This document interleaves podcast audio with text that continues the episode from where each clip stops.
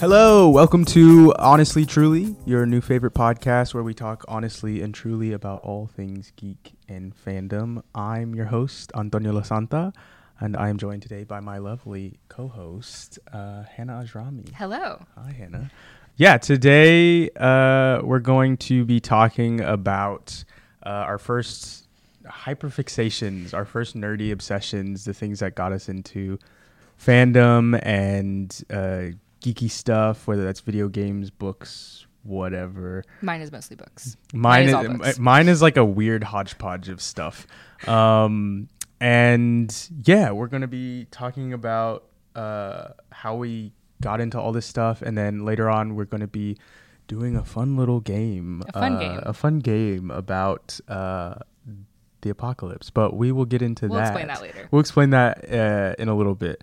Um, do you want to talk about what we're drinking today? We're back again at the Mini Worlds Tavern Roastery. Yeah, we're drinking this delicious um, berry flavored green tea. Um, it's this gorgeous red color and it tastes kind of like juice and it's really lovely. It's pretty yummy. Um, but yeah, so uh, shout out Mini Worlds Tavern once again for letting us uh, record Thanks in so their much. roastery.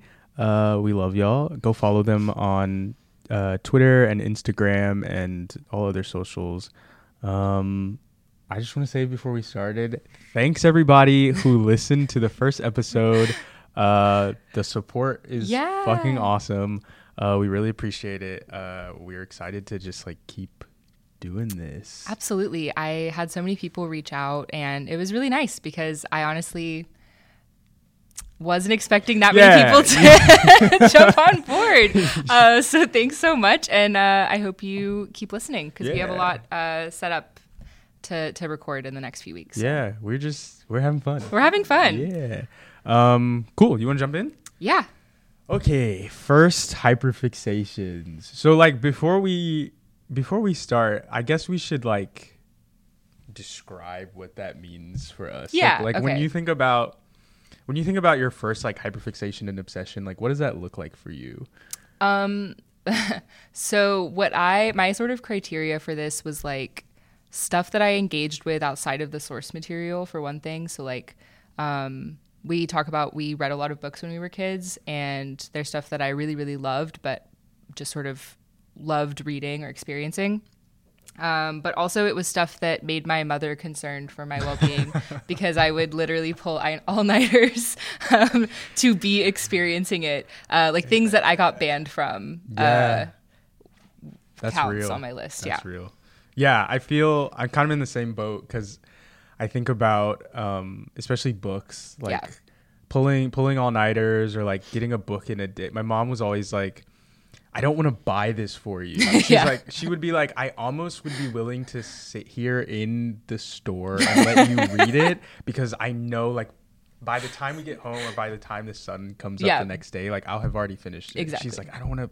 We're spending all this money, but um, but yeah, I'm kind of in the same thing of like these hyperfixations or me going outside of just the material I was consuming it in and kind of making my own worlds with them, whether that was fan fiction or just like imagination. I feel like that was like that's what constitu- constituted that.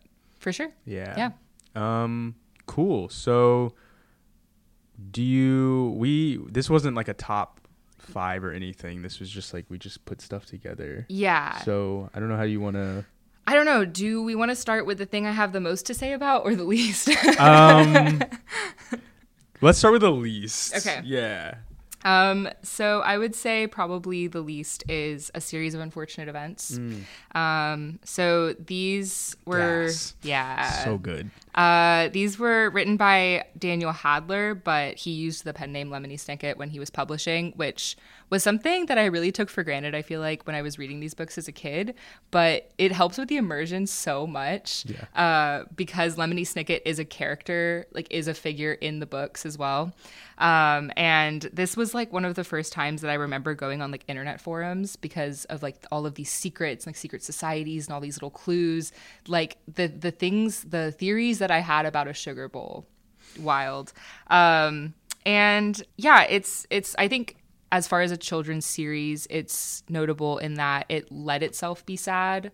Um, like I've heard from a lot of people online that uh, people who were victims of like child abuse, child neglect, it was like really healing because they just let it be sad, but things still ended up like relatively okay, you know? Um, mm-hmm. And like they let the adults be like stupid and useless. Um, and uh, I just wanted to mention uh, at the beginning of this book series, they ran from 1999 to 2006. Um, oh, wow. Yeah. There's 13 books total, um, but people count the epilogue of the last book as 14 yeah. because 13 is unlucky and he wanted to have the Baudelaires end with luck. Um, but when they begin, Violet, the oldest, is 14, Klaus is 12, and Sunny is an infant. Uh, but that just reminded me of um, I can't remember which book it's in, but it's when they're in like the mountains and the. It's close to the end. Yeah, closer yeah. to the end. And Count Olaf's like cabal is is chasing them again and they grab Sunny and they're like this stupid baby. And that's when she has her I am not a baby yeah. line, which is her first full sentence in the entire book series. I remember that. Pivotal moment. Um but yeah, I think it's just it's it was a really cool series um like really interesting uh prose structure and it let things be unanswered. You don't get the full story at yeah. the end.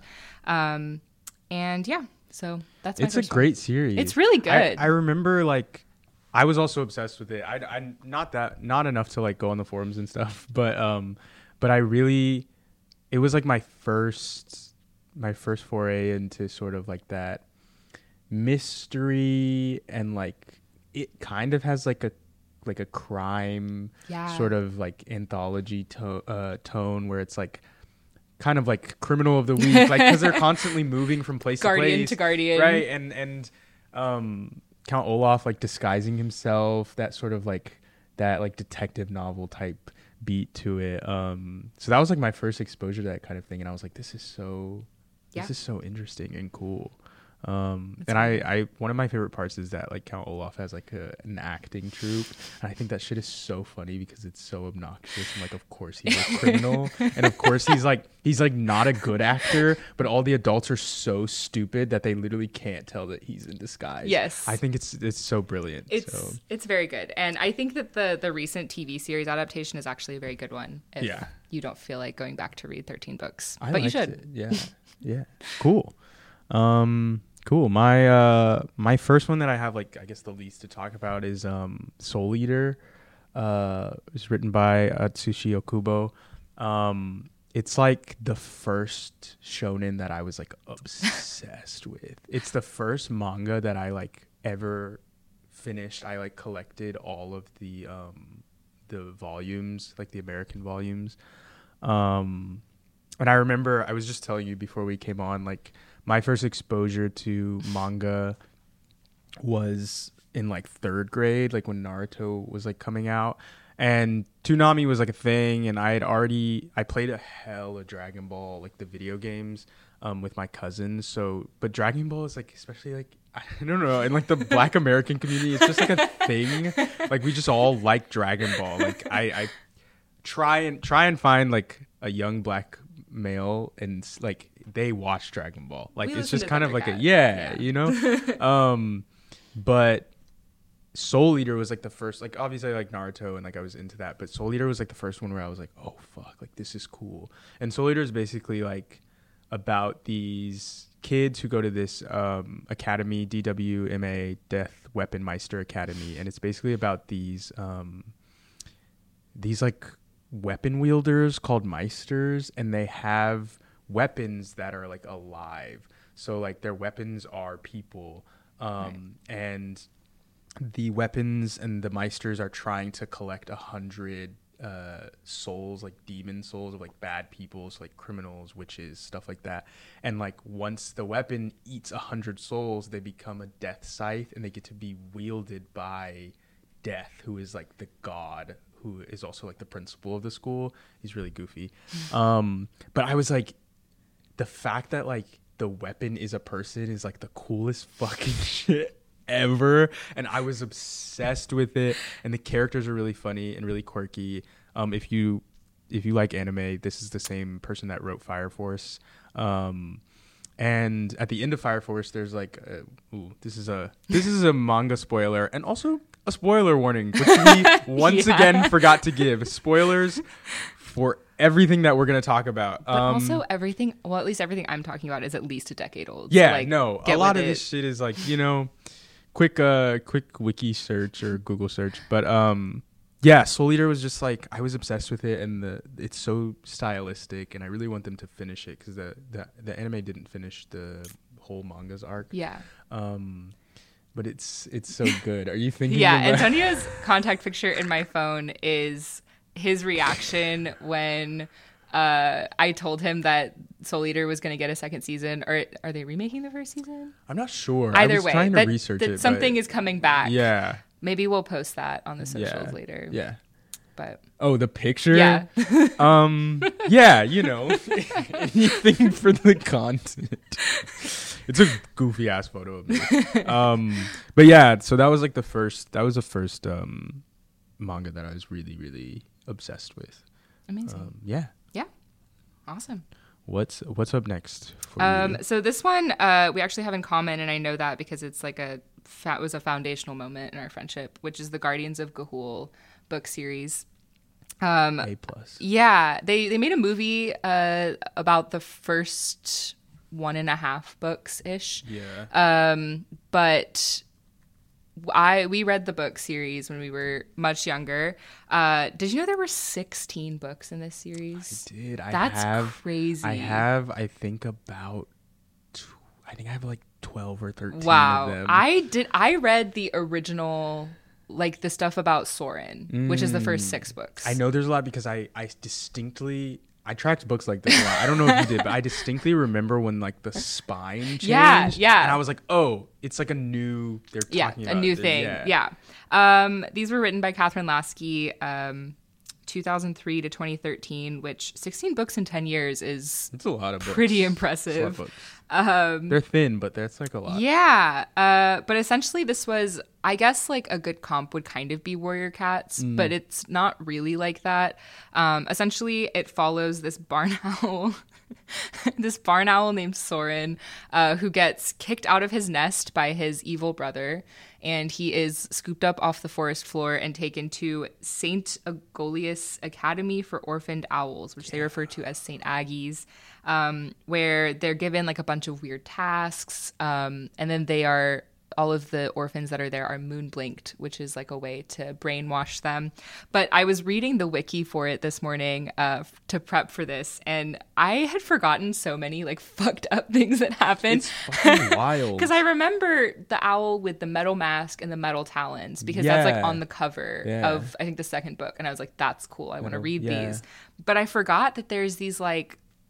So at one point, so Soren escapes the orphanage, um, finds the great tree, which is where like all of the powerful owls live, and uh, he finds his younger sister. Uh, Emmeline or something like that. I I, I genuinely don't can't remember. Uh, I didn't write it down, but they they there's like a an infiltrator in the great tree, and there's these little pieces of metal that will like disorient and like mess up the mind of owls and like the younger sister's best friend is like putting them in her nest so that she'll like go crazy like there were just so many aspects that. to this That's that were so crazy Yeah. um yeah it was just uh a really strange book series that I uh, was really weirdly into A lot of a children's books are pretty fucked up. child soldiers. They always Child it's soldiers always child it's- soldiers. It's, it's always child soldiers. it's like even no matter what it is, it's children fighting. yeah, Usually adults. yeah, It's pretty crazy. yeah. Full on adults committing war crimes. I mean, yeah. yeah. Um, so yeah, I, that's really all I have to say about it. It's it was really cool. I would love it if they made more movies, but You know the movie's directed by Zack Snyder. I did know that. That's fucking- yeah, That's wild.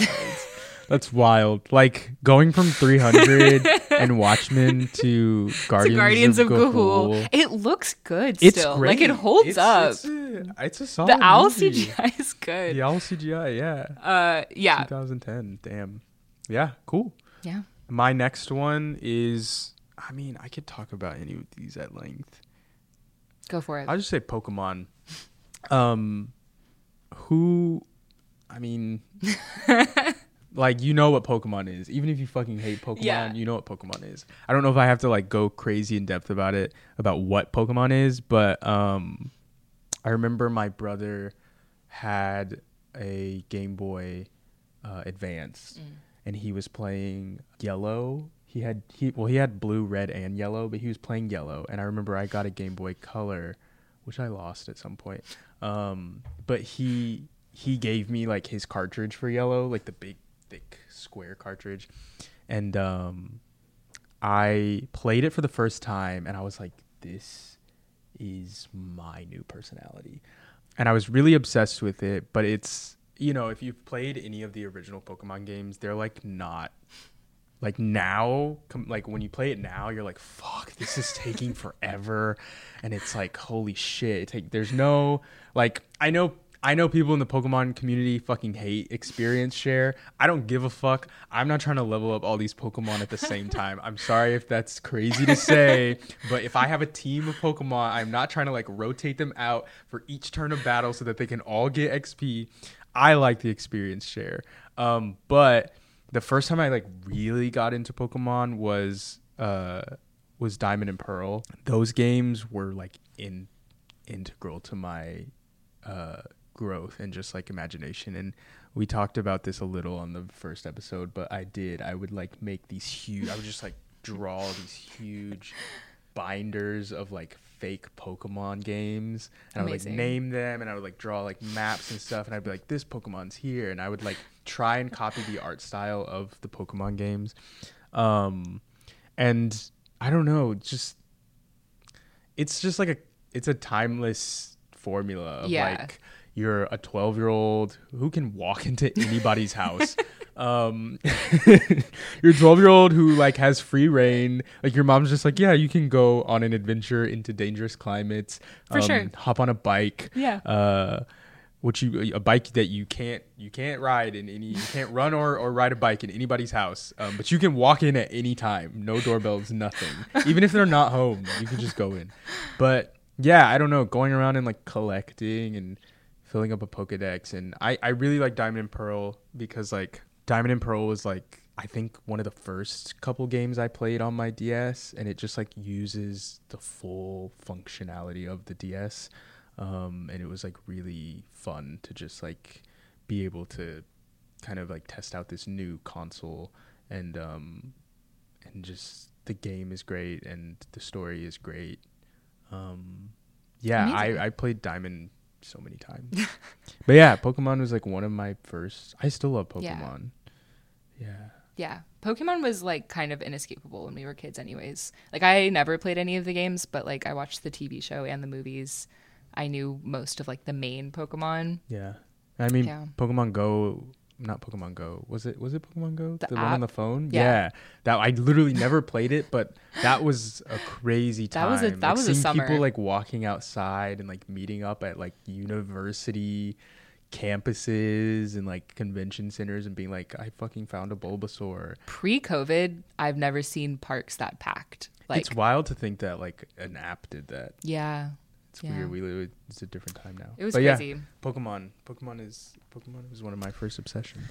Okay, so my next one was gonna be really short, and then I refreshed my memory on what actually happened, and now I have a lot to say about it. Okay. Uh, so the next one is Chronicles of Narnia, um, which I, like many kids, started reading after I watched the Lion, the Witch, and the Wardrobe movie, um, and uh, was like, and my mom was like, "Yeah, these are books," and I was like, "Awesome! I'm gonna read all of them." There's quite Um, a few of them. Too. Unfortunately, the Pevensie kids are only in like four out of the seven. The ones they um, made like the movies. first, yeah, the Yeah. first, the f- the Lion, the Witch, and the Wardrobe. They are not in Prince Caspian. That's like, I mean, They're they not? are, but like not in the, Like the movie. um, not like in the movie. Hmm. Uh, because Prince Caspian like kind of starts in the third book, I believe, and they're not in the third book. And they come back in the later editions. But there's seven books um, written by C.S. Lewis from 1950 to 1956. Um, and um, I just want to talk about The Magician's Nephew, which I believe is the fifth book in the series, but it was actually the one that he started writing second after The Lion, the Witch, and the Wardrobe because so many people were getting on him about the lamppost, including his dear friend Jared Tolkien. Um, but uh, so this was his explanation for the lamppost.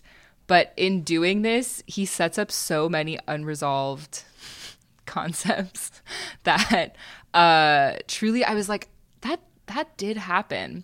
So the magician's nephew, the magician's like actual nephew in the story, his name is Diggory. I'm pretty sure. Um, and uh, him and his friend Polly live like they have a connected garden, and there he's visiting his uncle. And uh, they're like, he's like, yeah, my uncle's a magician. Let's go look in his attic. But they don't quite make it to his attic, so they stop in his study. And his uncle like forces Polly to grab a ring, which makes her disappear. And then he's like, yeah, I'm a magician, and so I sent her to another world. You should go with her, and here's rings to come back. So he follows her, and this is where they end up in like the forest between worlds, and like every pool of water is like a different world that they can go into. The pool of water. Which the implications, Yeah. wild, and they end up in this this world. They they jump in because they're children. and they just jump in instead of using the ring that takes them home, and uh, they end up in this world in this castle that's like completely empty and like dilapidated. And they find these statues of all of these rulers, and Diggory finds a bell and rings it because he's a child, which awakens um, Jadis, which is the queen from the Lion The Witch and the Wardrobe, the evil ice queen. And she had caused all of this death and destruction of her homeworld because she was power hungry. And then they woke her back up and she grabbed them as they transported themselves back to London. And um, she's like super strong and can like rip iron apart with her hands. So she like thinks that the uncle is a really bad magician. so she's so she like hypnotizes him and is like, "You have to get me a chariot." So he gets her a cab, and the cab driver's name is Frank. And after like a long police chase where she rips a lamppost out of the ground, they accidentally transport back into the forest with the taxi cab, Frank, the two children, Jadis, and Diggory's uncle, back to the forest where there's a horse because I think they transformed the taxi into a horse, and the horse drinks from a pool, which ends up being Narnia. And because they were all touching the horse when the horse drank from the pool, they all end up in Narnia, which has not been created yet. It's just like empty space. And then Aslan shows up and starts creating things, and then Jadis gets scared and runs Jesus, away yeah. because he's Jesus, yeah. And then Aslan's like Diggory to make up for bringing this ancient evil to my new world. You have to make it up to me by going up to this mountain and going to this forbidden garden and getting me an apple. He's so obsessed with Catholicism or Christianity, I guess, in general. So he goes to this mountain and he finds the apple tree, and Jadis is already there, and she's already eaten an apple, and she's immortal, which is why she's so creepy looking and like pale. And she's like, Hey, Diggory, I know your mom is sick back in London. You should steal an apple. But he's like, My mom would be really mad if she knew I stole this. So that's his whole rationale for not stealing an apple. So he doesn't. And then Aslan is like, you were wise. Here's an apple. And then he makes the taxi driver, Frank, the first king of Narnia. So him and his wife are the first rulers of Narnia. Um, and then Diggory goes home uh, and gives his mom the apple, and she gets better.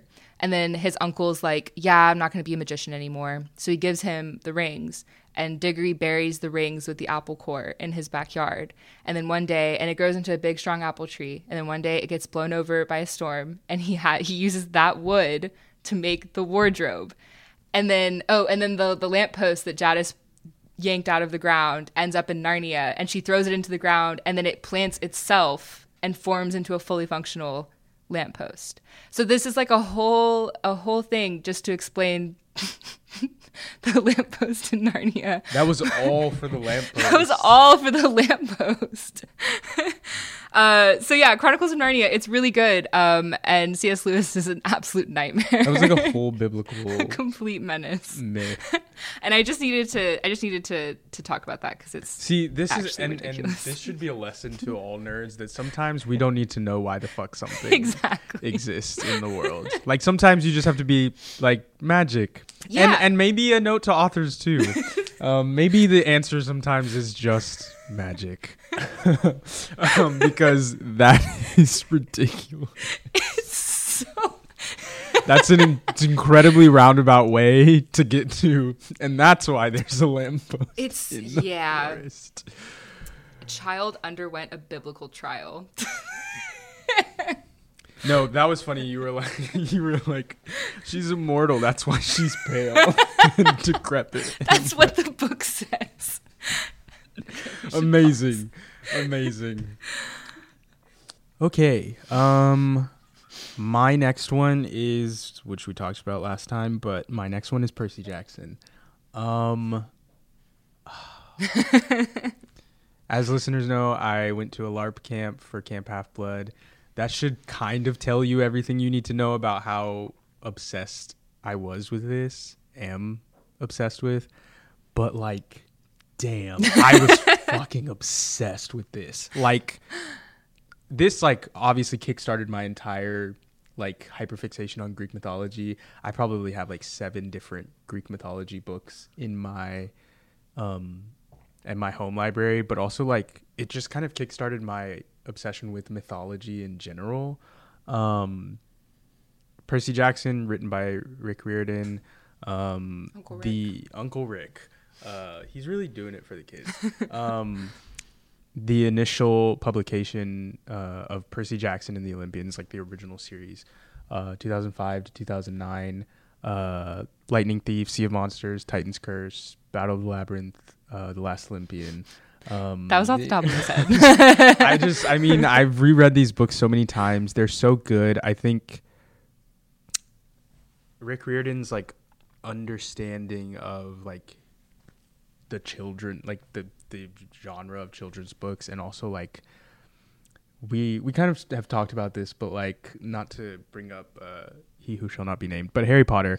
Um, in comparison, because Harry Potter was like also one of like Yeah. our first obsessions, and like okay, we have to we have to Yeah, talk about it okay. for, like, we're gonna get out of the way. So like obviously Harry Potter is a big deal. J.K. Rowling is a transphobe and is like not a good person, just fundamentally.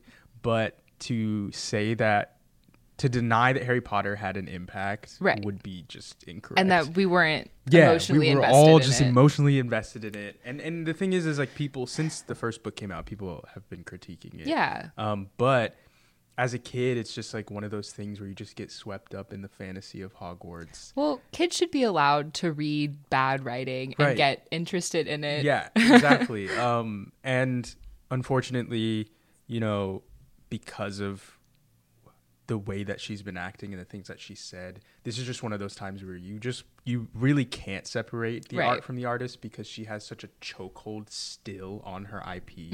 It's not like George Lucas who like gave his away. Mm-hmm. Yeah. she still is like Everything a is done Yeah, she's a contributing factor, and she's like very much like, no, this is canon and this isn't, and you can't remove her views and her public behavior from that. No. Um, but I think in comparison, Percy Jackson and Harry Potter, Rick Riordan just like really understood like how children grow up, mm-hmm. especially like neurodivergent children. Like Yeah. he just he just he just really understood. And there's things about the book that are like very like okay, this was written in the early 2000s. Like, Yeah, for sure. But like with anything, like I think it's aged like the books have aged really well. Yeah. and like the the growth of like even just Percy's relationship with Annabeth of like Yeah. their like fundamental friendship and then like you don't even really like see any like romance between them until like they've gotten older and it's Mm-hmm. like they're like 13 or 14 and you're like oh the characters are actually growing with the book versus Harry Potter where it's like oh they just grew up and now they're all kind of just sad and they're like, well, I mean, even there's like violence and you're like okay there's a war, but we don't really see it. Yeah, exactly. Um, but I mean, both books are both series are written in third person, but I feel like in Percy Jackson, you do get more of a sense of like how the other characters are thinking and feeling well Percy is first person with that. Interesting. Yeah.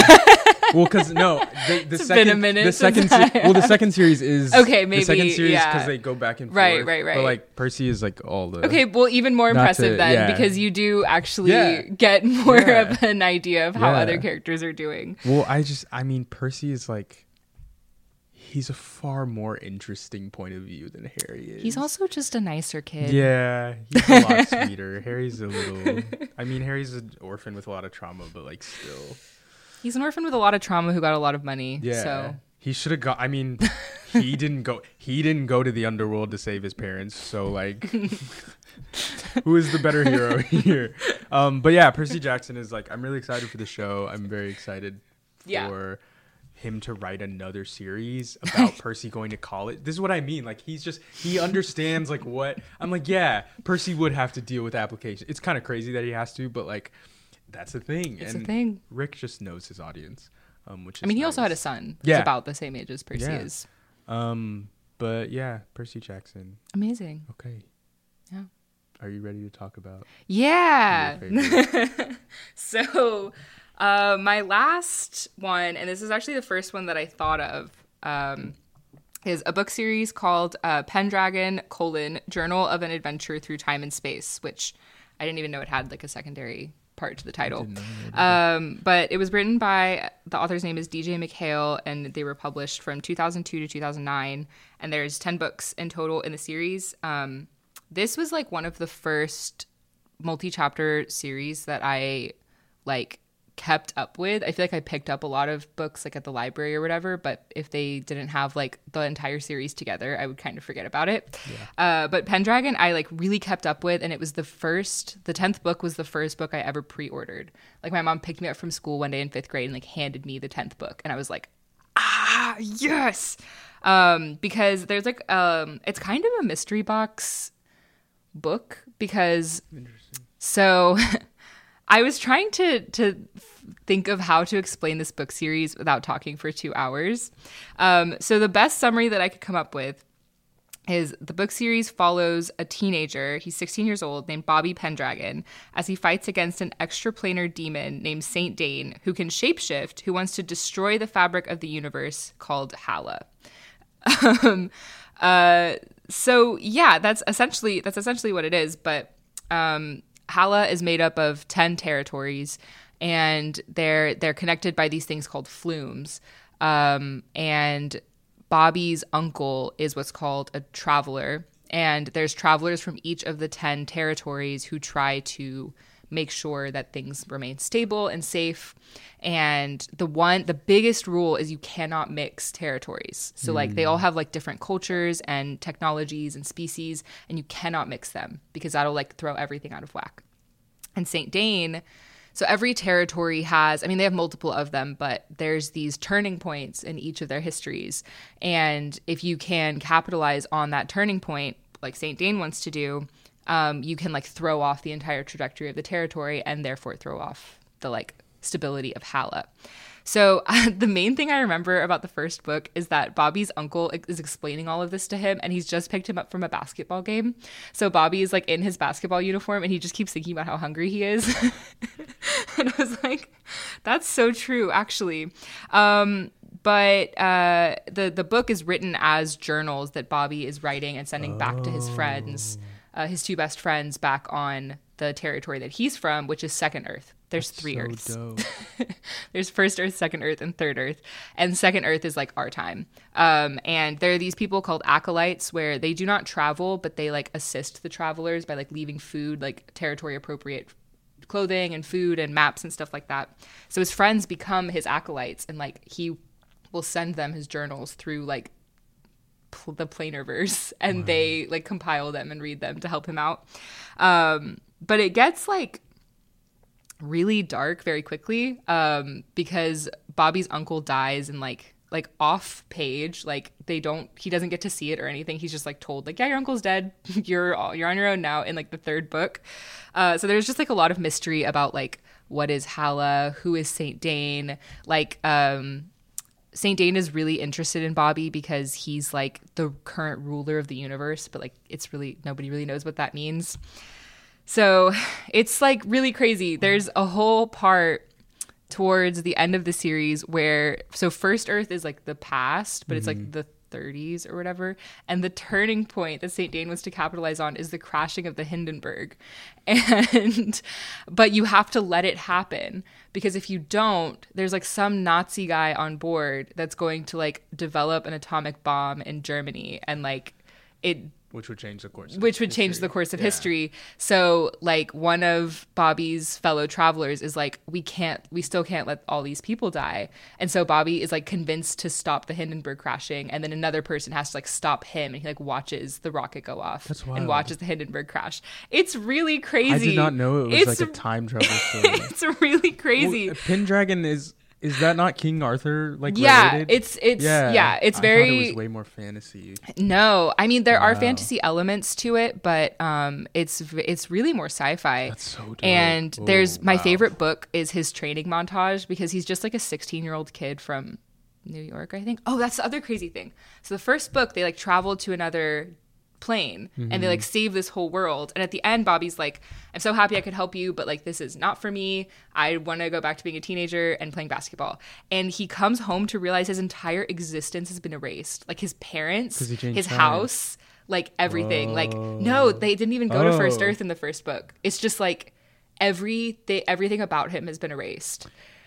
This is like one of the only books that uh, Hannah and I like didn't both read as Yeah. children, and she has just successfully um, pitched me I have the first four. of these books. yeah, yeah. Um, but yeah, and I didn't know it was sci-fi. it's really crazy. And then uh, there's I think the second book that they go to, um, he goes to this like desert planet, and it's all like really political. Like this desert planet, there's two groups of people. There's like the warriors that live like in the desert, and they protect like the city from like all of the dangers of the desert and like various like ra- rangers and stuff. yeah. And then there's the people who live in a mountain and they control the water. And so it's like this like relationship, Oh, but Saint Dane is like manipulating cool. the people in the mountain to like wipe out the people in the desert and like starve them of water. Saint Dane sounds like a. It's crazy. That's crazy. Yeah, Saint Dane has ice blue eyes, and that's like his only Mm. defining feature as he shapeshifts. And it's like, hmm, okay, We're recording this during Black History Month. That's all I will say. yeah. Um, but yeah, and then and then there's another point uh, later towards the end of the of the series where um, it's really crazy because there are some planes that are past and present version or past and future versions of old planes and like he kind of realizes that as he's like there but he's working with like little to no information in all of these situations and at one point he um uh, it's really crazy. It was like a huge reveal. So his best friend is like a genius, and his name is Mark Dimond. And this whole time, he's been sort of battling off and on these robots called DADOs, DADOs, um, which Saint Dane will like bring from another plane to try to stop Bobby. And then you realize later that they're I can't remember what Dado stands for, but it's like the company, and the first D stands for Dimond because his best friend invented them 30 years in the future. It's crazy. So like, but at one point he's trying to defend this island city from these dados and he goes to the first plane he ever went to and gets this like um sticky material like material that um, is essentially like uh, plastic that explodes. Um, and uh, because he's like oh well st dane is bringing these dados so like the territory's already mixed. Like i need to save as many people as i can. But in doing that he causes like if he just let Saint Dane fucking raise this island, it like the the territory would have been fine. But because he brings this explosive material, it like people start looking for how to replicate it, and it like completely ruins this territory forever. So it's like these really difficult like wartime decisions So on this like kid. Kids, yeah. Um, Children's book. Yeah, and then and then it ends up like the final book. He ends up in like traveler heaven, and he like sees his parents and his uncle and like everybody, all of the travelers he's met who have died so far, and they're like, yeah, this is where you go. This is like what Halla is. Is like whatever, whatever. And Saint Dane is trying to like suck all the energy out of it. Um, and there's like this whole cult that gets created. Third Earth becomes a post-apocalyptic society. The cult leader, um, Bobby kills him, and that's what ruins the the Third Earth trajectory because Saint Dane's like, now you're on my level, like type of vibe. It's so it was like actually This pretty is the original incredible. multiverse. Yeah. And there's um there's one traveler named Loor who like kicks Bobby's ass like regularly and she's the one who ends up training Mm-hmm. I love him. this. And she's from the desert world. I love it. Yeah. She's really cool. Um and they kind of have like a thing at one point, but she's like no. That's so funny. uh she's extremely iconic. Uh and so yeah, I'm trying to to remember. Um I just have a bullet point that says devastating. So that's about This is this is it's so interesting because I'm surprised it hasn't been. I mean, I'm sure someone has pitched it, but I'm surprised Sure. it hasn't been opted for a TV show. Yeah, apparently the tenth book was like on a bunch of like top ten lists when Damn. it dropped. Um, but yeah, I remember this was another like internet forum thing that I was actually. I mean, not so much internet forums because this was like 2010, Hmm. but um, like I would like look up like interviews with DJ MacHale and stuff. Um, and yeah, and I remember being like getting the 10th book and be like, please don't be disappointing because there's all these questions that you have for the whole series. And it wasn't. It was really good. Great. Um, not like Deathly Hallows. Yeah. Not like Deathly Hallows. That epilogue. I promise this isn't a, like a Harry Potter rag podcast, but any chance that we. um, but yeah, uh, I truly like I, I think of it so fondly when my parents moved they were like clearing out their bookshelf and yeah. um, i actually had given away all of the books except the 10th one when I was like, I don't know, an idiot in high school. I was probably like 15 or 16. And I donated them to my childhood library, Aww, which was sweet. But I would have rather had them. Yeah. but my but my mom bought them again for my little brother because he started getting into them. So we had those copies. And when they moved, my mom was like, Okay, like you better come claim this or I'm gonna throw them away. And I was like, No, no, no. Yeah. I'm not making that mistake again. I'll take them. Amazing. so yeah. Amazing. I will be checking those out. That's yeah. I would did not know it was time travel. That's like way more interesting. I mean, planar, it would have been interesting, but like that's like way planar versus like time travel. Wild. Amazing. um, my last that was your last one. That's my last one. My last one is is Star Wars. um, coming soon. This was my very first thing, like. I don't even like I was like 5 or 6 and um, you know, they used to play Star Wars on TNT like all the time. Yeah. And my dad was like asleep on the couch, and I was like very small, and Empire Strikes Back was on the TV, and he was like, "Come here," and I was like, "Okay." And then he just like kind of like put me on his belly, and he fell asleep. And I was just like sitting there, just like staring at the screen, and it was like instantly when I saw the um which one is the Empire AT Strikes Back? uh it's uh episode five okay. with Hoth. Mm-hmm. Um, as soon as I saw the uh, the ATATs, the big mm-hmm. walkers, and then Luke was like, and he was like with the Wampa and the the Tauntaun. I was like, this is the greatest fucking thing that has ever been made, and it is now my entire personality. Um, I've been obsessed with Star Wars.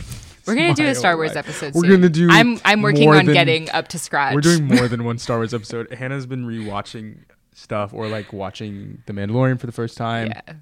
And it's so interesting to kind of like watch it with her or like vicariously through her. And I'm like, damn, I know way too much about this. I was trying to find it before we started, but Antonio truly sent me the funniest text he's ever sent me, which was, What what thing do I have to hyperfixate next in exchange for you getting into Star Wars? I was just like, we can do a trade. Like, I'll I'll read anything you want me to, as long as you watch this shit, because it, it's it's truly my entire like it's it's a very big part of my existence. Yeah. I told I told Hannah the other day, I was like, if there's a pie chart of all of my interests there's another pie chart under it that is 100% Star Wars. and you have to peel back the other ones to be like, oh, he's it's just all Star Wars. Nerd. yeah, he's, he's, he's like, it's a. It's, it's, that meme with the astronauts. It's like, it's all Star Wars. Yeah. It always has been. always has from behind with the gun. Yeah. I mean, I don't know. There's just, I could go. We'll have many podcasts about Star Wars. The Mandalorian is starting March 1st, the se- season three. But, um, I don't know. There's just something about it. We talked about this, but like Harry Potter's world building is so strict. Mm-hmm. Um, there's a lot of things that like are immo- immovable, um, and a part of that is because she still has her like iron grasp on it. Yeah, refuses to let it go. Um, but Star Wars is like as much as like there's some weird shit there's a lot of weird shit um but like george gave it away. When he sold it to disney it was like oh a galaxy far far away has like always been a galaxy far far away. So it's like there's so many corners of the star wars universe that are untouched mm-hmm. and it's so ripe for storytelling and imagination. And i think part of the reason why people like the mandalorian so much is because it does go back to that sort of like toy box route, um, which is one of the reasons why we loved Andor is because Andor was getting away from that because Star Wars had kind of become like a toy box. But at the end of the day, that's still like a big part of the appeal, especially for me, is like when you're growing up and you like get all the toys from the movies and like the expanded universe and all this shit, and you're like, I'm gonna make my own story, and like in this story. I don't know. Leia is the one who rescues Luke, sure. and like it's like like the uh, the sand the sand people have autonomy and they like have a rich culture and they're not murderers and they don't get fucking there's not a genocide committed by an angsty teenager in the desert. Um, in my world, the sand people thrive. um, but yeah, I mean like so it's like there's an endless possibilities which is just like not necessarily often afforded by other um franchises and I think that's like Star Wars is timeless. Um, as much as people hate it, which is like you know valid because some of it sucks, but like it's just I think it's timeless and it'll it it you can tell stories in that universe forever. Absolutely. Um, and Andor is like proof of that. Yeah. We love Andor. Love Andor. No Andor slander. If you haven't watched it yet, what are you doing? Go watch it right now. what are you doing? like it was it was top of the list for a reason. Yeah. Um but yeah, I think one of the funniest things with you like doing rewatches is me being like, yeah, a lot of that shit is fucking weird. I've I've really been enjoying it, but I mean we'll get into it when we do our Star Wars episode, but um episodes. But um yeah, there's some there's some sticking points for sure. But it is always really interesting because a lot of like the movies will just start in a firefight and they they're not really interested in explaining like who's fighting or like who's here because they're only interested in telling you like this little piece of the story, which I think is a successful storytelling uh, strategy. But it just makes it feel like the universe is so big, Alive. or the galaxy, I guess, Yeah. so big and like so, yeah, alive. Just like there's always things happening, even if the camera isn't pointed at it. and that's which- that's why things like Solo don't really work because Mm-hmm. it's like I didn't need to see him do the Kessel Run. Like the thing, the thing about the Kessel Run that's interesting is that he just says it, and you're like, "Oh fuck, he like must be good at Absolutely. piloting." And then you, know, you don't need a whole movie to like understand. The beauty of Star Wars is that there's just like a bunch of shit that's just going on all at once. Um, absolutely.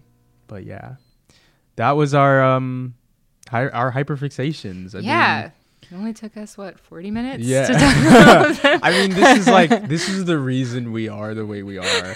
We consume a lot of stuff. a lot of stuff that just lives in our heads forever. Yeah, Yeah. and it's uh, but it's I mean, the thing it's it's weird now because like when we were younger, like this shit was not the popular culture. Yeah. It was kind of just like very niche, but now it is the popular culture, and so I feel like everyone's like, "Oh, I'm so fucking tired of all this shit," and I'm like, "No, you don't understand though. like, this shit is cool. It's just oversaturated. You know what I mean? Like Yeah. everyone wants to have a Star Wars and a Pokemon and Mm-hmm. a Harry Potter, but it's like, I don't know. This shit is like fundamental too. It's so much fun. It's just fun. It's just fun. It's really fun to talk about it with other people and scroll on Reddit forums. Having an imagination is fun. It's yeah. It's, it's really Okay, we're gonna take a quick break and then we're gonna come back and play our game. Okay, so the point of this game, in the interest of all of the post apocalyptic content that's been coming out over the last few years, um, is that we are going to draft our dream team for the eventual apocalypse, but we get five drafts and they're five categories. So the categories are like any apocalypse media, like the traditional stuff, Wa- Walking Dead, Station 11, Last of Us, stuff like that. Uh, sci-fi, fantasy, any animate, any animation is our fourth category. So that's pretty broad. And then the last one is just kind of a catch-all: crime, suspense, action, procedural, anything like that. Uh, so we'll go one by one Cool. category by category, uh, talking about who we drafted to be on our team to help us survive the apocalypse. This was a very interesting exercise because I don't know. I don't know what you picked. We don't know what we don't know Yeah, what each other's lists are. Um, but I was like, especially with fantasy, I was like, I can't. I'm trying to avoid picking a necromancer so badly because, like, obviously, not all apocalypse. you apocalypse min maxed media- your draft. not all apocalypse. Um, in fact, I just might have. Um, all of my draft picks are personality hires. I was I, I was picking This is- overpowered honestly- people, and I was like, they're all so annoying. I could not hang out with them in the That's so funny. Honestly, that might be the uh the wrench in my plans. That might be my Achilles heel is that like all of the people I picked would never get along. Um, so it would actually be a horrible team. But I'm just thinking about if like a fucking zombie monster. Um, but we'll see. That was actually I was gonna that was gonna be my suggestion. I was like at the end we'll see whose team Whose would win in a fight if they came across if they came across each other at an abandoned prison or like okay. some desolate road. All of my whole team is just like unhinged. You never so- know. You never know. okay, Um, amazing. amazing. Um, okay, so for the first just one, start. Apocalypse Media. Okay. Do you want to go first? No, you go first. I go first? Yeah. Okay. So I actually have multiple choices for all of these categories. So I'm just going to go with what feels right in the moment. And I'm going to pick uh, Miranda Carroll from Station 11. Amazing. Yeah. Um, That tracks. yeah. So uh, Station 11, if you haven't watched it, go watch it. What are you doing? I mean, I didn't watch it until like a month ago, but. Uh, You should you should watch it. But you should watch it. It's like really, really, really, really good. Uh, but Miranda Carroll, um, essentially, Station Eleven is based on a. There's a book, like an actual real world world book, but then in the narrative, there's a comic called Station Eleven, which is sort of a catalyst for a lot of these groups of people in this apocalypse. Written by the character of Miranda Carroll. And literally, like when I got to her story in the TV show, I texted Antonio and I was like, I fuck with her. She's very cool, but also her like one of her most well-known quotes is I'm at my best when I'm escaping. And I feel like if she had not been in the situation that she was in when the apocalypse hit, she totally would have survived for sure. And also I feel like we'd get along. So she's my pick. yeah. You tell you say yours and then I'll say what my other options were. Okay. um, my pick for apocalypse, the apocalypse category is uh Furiosa. She was also on my list. Oh, really? Yeah. amazing, amazing. Um, Furiosa, uh, Furiosa from Mad Max Fury Road. Um, if you get the meme, I'm proud of you. Um, but no, Furiosa is like the she's Immortan Joe's. Is she actually his daughter? I don't remember. She's like one of the the daughters. I don't think like she's that. actually his. Yeah, I don't think she's actually like his biological, but um, played by uh uh Charlize. yeah, right? Charlize Charlize Theron. Um, she's gonna be played by Anya Taylor Joy in the Furiosa series. Whenever that, you didn't, did you I know did that? not yeah, that. they're making a, a Furiosa series. Um, and she's gonna Anya Taylor Joy's playing uh Furiosa. That's exciting. it's pretty fucking sick. Yeah. Um, but if you've seen that movie, you know that like Mad Max is like a very like uh road punk uh like Australian desert like it's like the apocalypse and they all drive these like souped up fucking vehicles. Uh, if you've ever played Borderlands, Borderlands is like heavily inspired by Mad Max. Um it's fucking sick. That movie is fucking sick. the movie's really good. Um, and yeah, uh, Furiosa is just like a really good character, a really like Competent. competent character. Um, Max would definitely be dead if it wasn't for her. 100%. Um, and yeah, so that's my apocalypse pick. I Very just cool. was like, yeah, well, Yeah. I made a list and I was like, there's too many men on this list, and so then I just switched everything.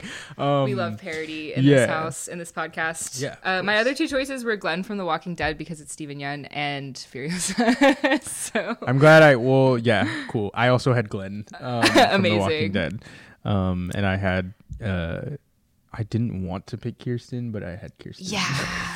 From Station 11. I. she just yeah. survived for a really long time. She's so really good with like, knives. yeah. I just don't think we would vibe. No. Yeah. not at all. Okay. Um, should I go for sci-fi? Yeah. Okay. Sci-fi is the next category. This was very difficult because um, I had to resist just picking three Star Wars characters. Um, I was really trying not to put as much magic on here. Yeah. Because it just feels like magic just instantly breaks the, game, apocalypse. Like yeah. because then it's like what's you could just do magic. Exactly. Um, so my pick is Optimus Prime. Um, um, I think this is brilliant. Transportation in the apocalypse. Exactly. I put from the Transformers franchise owned by Hasbro. If you didn't know that, um, First of all, he's the leader of the Autobots, so he can lead, gives really inspiring speeches, which is like necessary in an apocalypse because everyone's morale is really low. Everyone's really depressed. You have to have someone who can like boost the troops to go out and fight zombies or collect food. Um, he's from Cybertron. Uh, he has the ability to transform into a very large semi truck or pickup truck uh, or van, uh, which is great. But um, if we're going off of like, especially the Transformers movies, they can copy any vehicle. so whatever you need, this man, well, he's not a man, but this this uh, this icon can become any vehicle. And as we've seen in The Last of Us, that is like one of the most uh, difficult things to come by. And he doesn't run on gas. he doesn't run on gas or electricity. I almost put R2D2 and then I was like, no, droids have to be charged. So you'd be fucked. Um, so Optimus Prime is my pick. Amazing. I also was going to pick R2D2, but um, I don't speak droid. So Oh, that would have been yeah. a barrier. Um, so instead, I picked Grogu from The Mandalorian. I want you to know, listeners, that I knew she was gonna pick this. Not like she didn't tell me this, but um, I I've just been watching The Mandalorian feeling. like nonstop for two weeks, and um, Ninety percent of her texts to me about the show are about the baby. about the baby because it's a very unserious show um and i well i mean even before i watched the tv show when it dropped i was like obsessed with the baby i have i have a baby a stuffed ba- a plush baby she does. She has a, a plush baby, baby, in my apartment. He wears a hat. It's very cute. Um, and uh, not only is he adorable, which, as you said, morale, it's very important. Um, and it would be a bonding experience for the rest of the group to take care of the child. I also think I would be a much better parent than Din is. And sure. he could use telekinesis. So oh yeah, that's very he useful. has the force. Yeah. that's a good pick. Yeah. What were your other picks? R two D two. R2D2. My other picks were uh, Ahsoka. Oh, yeah. Um, because I think she's the most competent Jedi. for sure. Um, and then Predator from the Alien vs Predator. How are you going to get a predator to work with the rest of your group? I don't know. I mean, they're more sentient. They're like more sentient than the aliens, Yeah. than the xenomorphs. Yeah. But um, yeah, Optimus Prime and Grogu. Optimus Prime is very good. See, and Furiosa can drive Optimus Prime, like, and she's like a like she's good at driving. Like that's the whole the whole Mad Max thing. I love this. Amazing. Okay, fantasy. fantasy uh yeah this one was hard because this is like more my genre so i had like a i had a lot of picks but Yeah. it took me a while to narrow it down but it was kind of easier to narrow it down because again everyone is so annoying when they're really powerful in a fantasy franchise like i had galadriel on this list and i was like i could not work with galadriel No, absolutely not. uh, it just wouldn't work. Um, so my actual pick is Inej Ghafa from Six of Crows, um, which is in the Grisha verse. Um, I never read the original series, or I read the first book and then it just didn't click, so I just never finished it. And I haven't watched the Netflix show. Yeah, that's the Shadow and Bone show. yeah, the Shadow and Bone for show. people who don't know. Yeah. Uh, but the same author in the same universe wrote the Six of Crows duology, um, where she's a character. I think she's in the TV show, and she's not supposed to be yeah, like she's in but canon. she's like dope as fuck. She's so like one cool. of my favorite characters. She's so fucking show. cool. Um, and yeah, she um, was enslaved. Uh, yikes! Uh, and taken from her nomadic tribe. Um, and when she was, uh, when she got her f- relative freedom, um, she bought herself a set of knives, or she got a set of knives, and she names them after her saints. And really um, cool. yeah, it's like extremely cool, and she's like very like ninja esque, uh, but she's still like very like sweet and compassionate, and um, I feel like would work really well with the group. But she's also like an incredible fighter and uh, a good survivalist. So That's a really good pick. Yeah. Hmm. I really want to steal, but I'm not going to. I'm not going to because I have some feelings about the other categories. Um, my pick. This one was really hard for me because I was like, for the same reason, I was like, there's so many options. Um, I just picked Aragorn yeah, because I was like, okay, I like it, like I was min maxing my shit. um, but I was like, okay, I have like like a like a sharpshooter, Furiosa, Mm-hmm. like driver, got Optimus Prime, and I was like, Aragorn can track and hunt, uh, he can avoid. he's a team player. Yeah, yeah. he can sword fight, fire an arrow, ride a horse. Um, he's a ranger, so he's like really good at surviving. And like half of half of like the beginning of Fellowship is him being like gone, and then he like when he comes in, he's like, I know every part of this land, and it's going to shit, and it's like. He's also. Numenorean, so he's just like a little. he just lives a long yeah. time, and I'm just, but he like he has a lot of experience in walking, which is like in the apocalypse. If you got a, if you got a, if you got a motherfucker with you that doesn't like walking, it's raps because we're going to be doing a lot of walking. so, um, so yeah, and I put I put wield to the blade that was broken is actually a king. Um, so yeah, that's my pick. Uh, this one was harder. I'm not too like, I'm not too like hell bent on Aragorn, but I Yeah. didn't really think of well, much else. this this category was really hard. My my only other pick was Alaria Sand from the Game of Thrones books, not the show. The, not the Fuck what they did to her in the show. She's so cool. Um, but she's very cool in the books, and um, again, just like I feel like we get along. Yeah. she's she's very like Inej coded. Yeah, she's just like a mom. 100%. um, uh, yeah, no, because I was like Galadriel's very it would be so annoying. Um, I had Gandalf and Kratos. Yeah. Um, would never want to be in the apocalypse No. with Kratos. Uh, that would be miserable. He doesn't like to talk. well, I was like Merry and Pippin would be a lot of fun, but you can't trust Pippin to not screw would some shit fuck, up. they would yeah. fuck everything. um, and then with Gandalf, I was like, I like Gandalf, So cryptic. his whole like, yeah, he's cryptic and he's like, we can't interfere in the affairs of men, but uh, like, and Yeah. so I'm just like, okay, He- he's even- also an angel. so- Yeah, I was even scrolling through like some Dragon Age characters in my head, and I was like, yeah, I don't Yeah, I think I want also to travel with any of them. yeah. So these are yeah. Cool. So Okay. um, and then okay, the next category is animated. What are you laughing for? um, I'll go. I, I guess I'll go first. go first. Um, my pick is Toph Beifong. Amazing. yeah. Um, I'm like, I just, she could build us a house. Yeah. She could build us a house of metal and And uh, stone. We would never have like a video game platforming issue of like, oh, gotta go around because there's shit in the way. She could just clear it. Um, she is like, she's blind. Uh, Toph, Toph from Avatar: The Last Airbender. If you somehow have never seen Avatar: The Last Airbender, What are you um, but Toph is like so her like senses are really heightened because she Yeah. has earthbending and she's blind. Um, so there's that. Like she would be able to like the fucking the horde and the Last of Us would never happen to us. Um, and she's like funny and. I mean, this would probably be before she became a cop, so I'd be like, "You're Yeah. you're cool to hang around." Yeah. Um, so Toph is Toph is my That's a good one for animation. Yeah, so for animation, I like I'm trying to decide because I have one that's like useful and one that's really funny. animation is hard because I'm like, we animation completely defies the laws of physics. Yeah, so I'm like, and I was having kind of the same issue with a lot of anime characters where I was like, Mm. I'm not traveling with Aki from Chainsaw Man. He's so so emo. depressed. Yeah, I'm also but I'm also not going to travel with Power. yeah. Or no, Denji. She'd try to kill you. Um, none of, none of the JJK people are really gonna like vibe with me. No. really. Um, I, Naruto, same story. I was like, there's no way. when when you go when you go like cartoon cartoons, it's like, okay, are we gonna drop a piano on Yeah. the zombies' heads? Like, what is the? So I'm gonna go with the funny one. Okay, I'm gonna go with the funny one. Okay. Uh, this is Ginger from Chicken Run.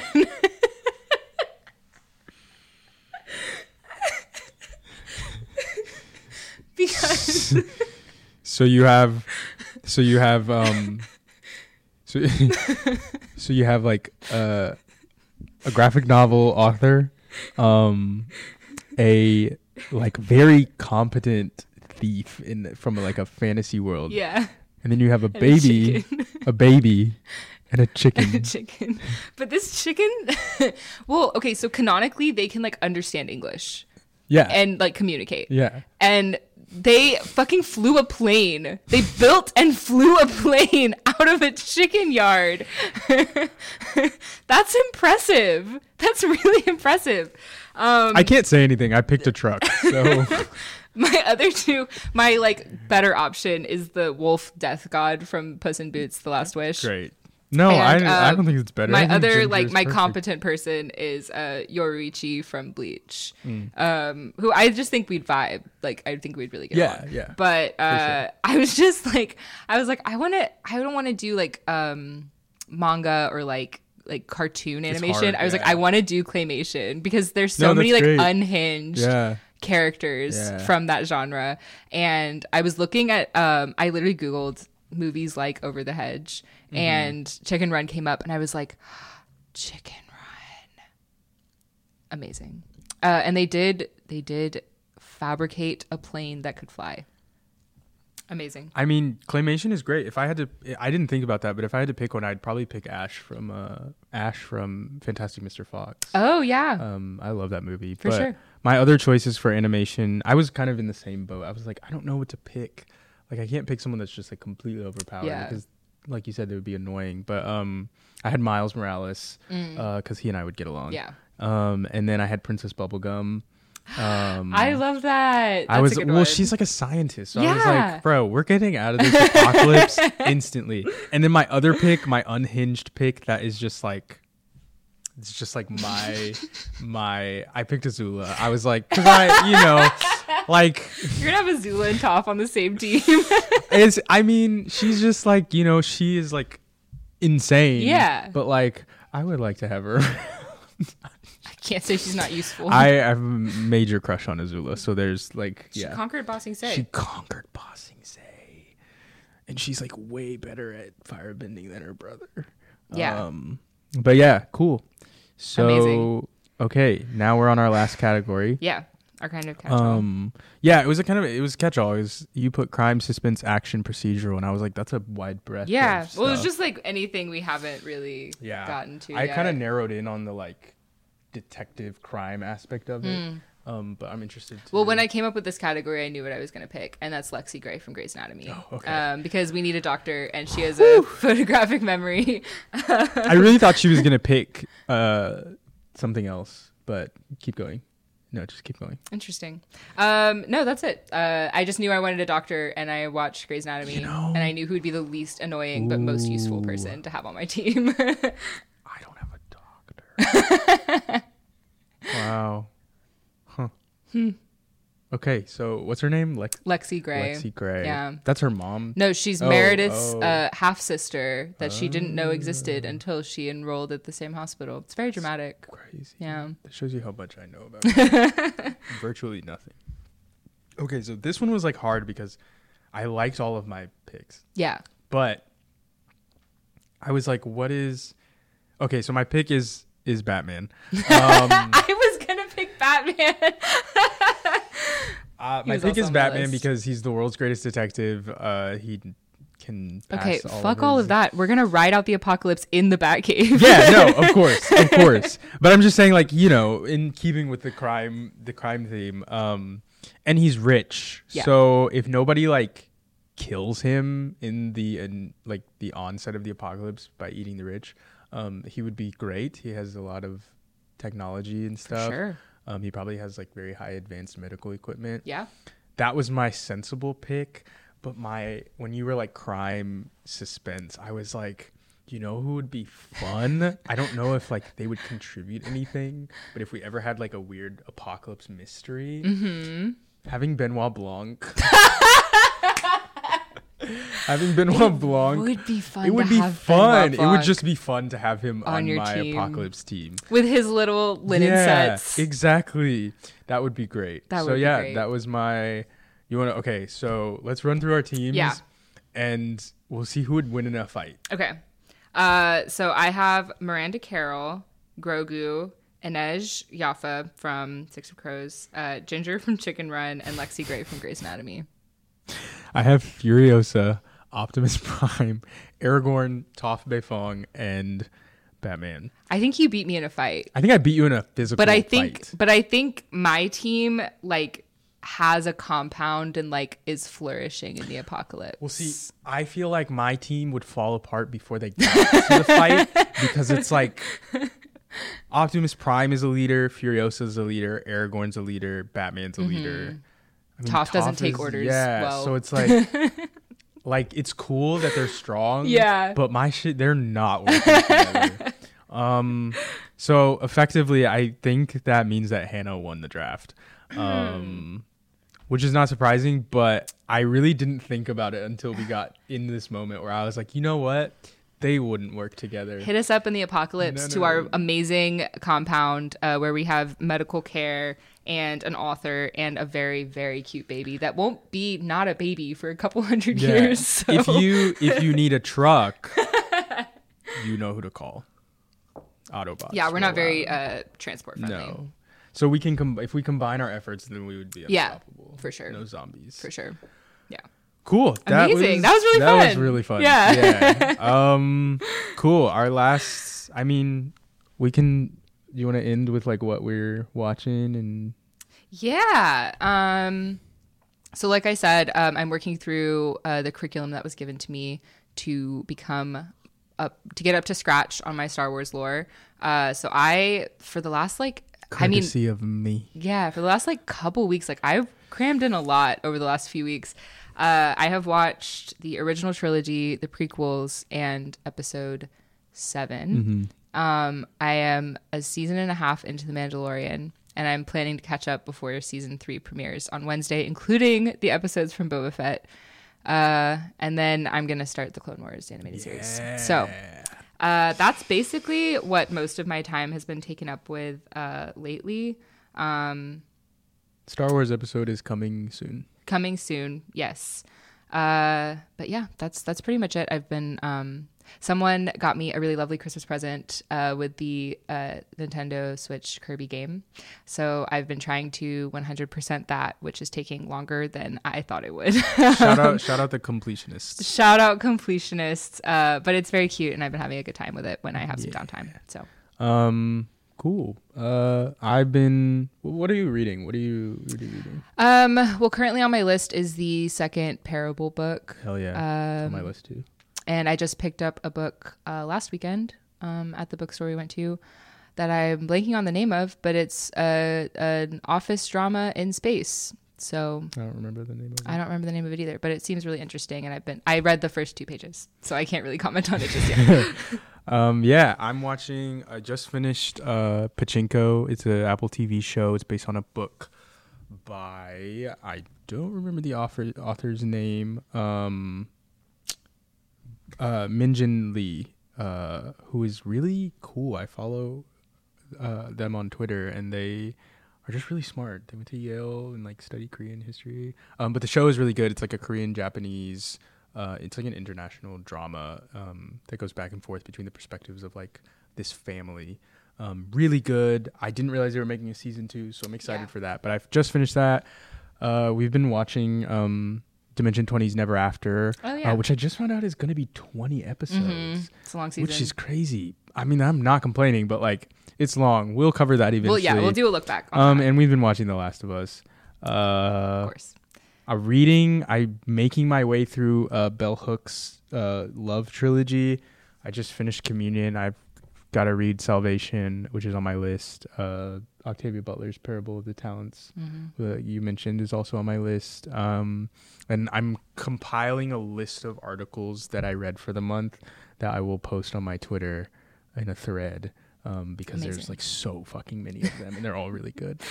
But um, but yeah, Yeah, cool, yay! That was our second episode. amazing. Yeah, thanks for thanks for tuning in. Uh, if you guys have any questions for us or want to suggest topics for us to talk about, um, you can email us at the honestly truly pod at gmail.com. That is uh, the honestly truly pod at gmail.com. Or you can hit us up on Instagram at um, honestly truly pod. Appreciate everybody who is following the page. yeah. We're gonna post more stuff um, soon. Um, it's been a blast, and uh, honestly, truly, if you if you need a truck or a, a baby to cuddle in the apocalypse, you know you know where to find you us. know where to find us. We'll see you guys next time. Bye.